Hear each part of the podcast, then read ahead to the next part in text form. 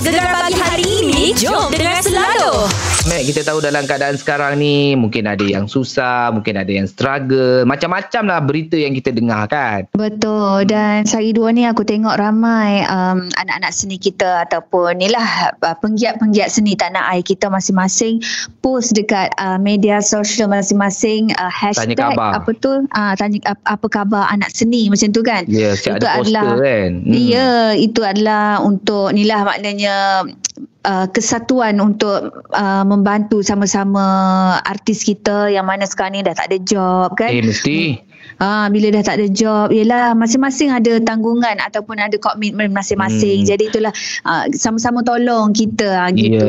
mungkin ada juga yang uh, orang luar daripada artis fikir bila artis Hmm. wah, oh. bila artis dia fikir macam dia artis kan. Dia mesti banyak Hmm. duit. Ada juga artis-artis yang tengah struggle sekarang. Sebab tu Betul. ah ini bantuan anak seni Kelantan ni ah Hmm. abang I kita dia merupakan tukang karut di negeri Kelantan, pendikir dan selalu bersama dengan kita. Ah, eh, kalau dia juga dikir- pelakon. Pelakon. Ah, abang I ya. banyak pelakon kan.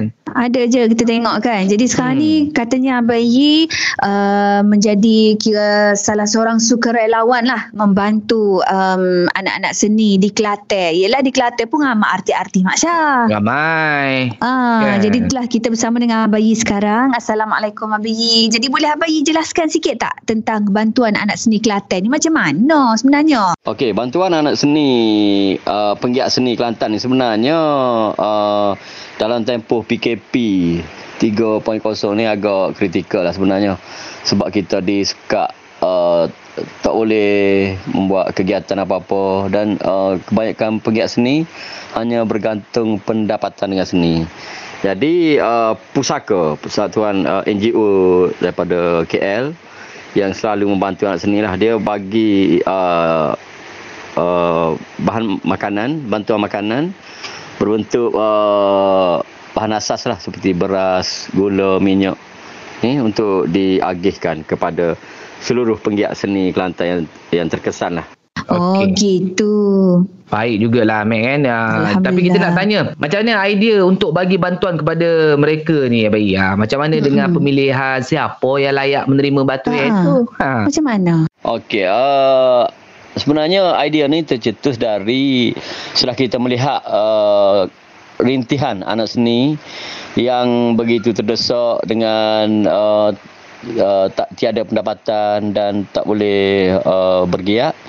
Jadi ini bermulanya ada yang tanya kat mana boleh minta bantuan apa semua. Pusaka memang dia selalu uh, bertanya khabar lah uh, kepada penggiat seni di Kelantan yang selalu terlibat dengan uh, event dia dengan acara-acara besar yang dianjurkan oleh pusaka kebanyakannya penggiat seni tradisional Kelantan terlibat.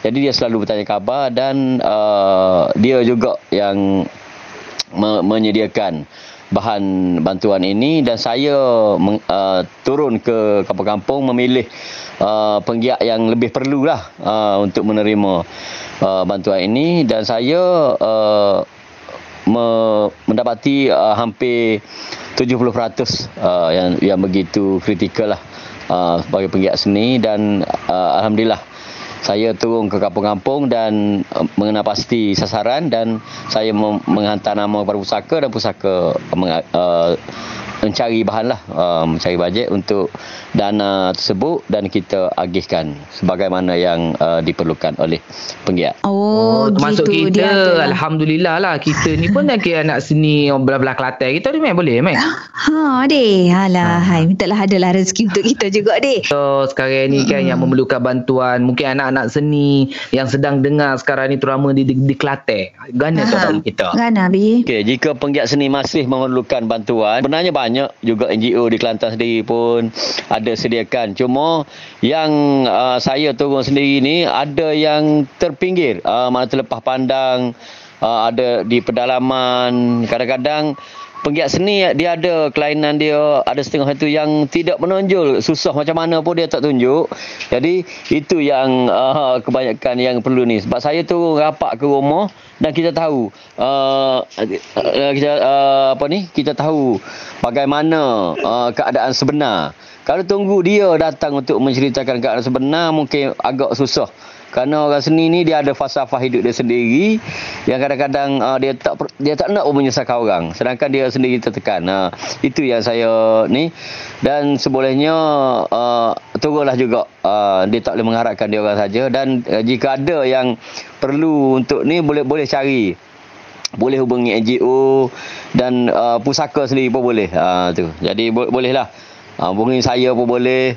Uh, InsyaAllah kita usahakan uh, untuk uh, dalam tempoh suka ini. Oh, Okey, Alhamdulillah. Semoga hmm. yang dengar uh, perbualan kita bersama dengan ABY pagi ni mungkin nak uh, turut sama menghulurkan bantuan, bolehlah kontak ABY deh.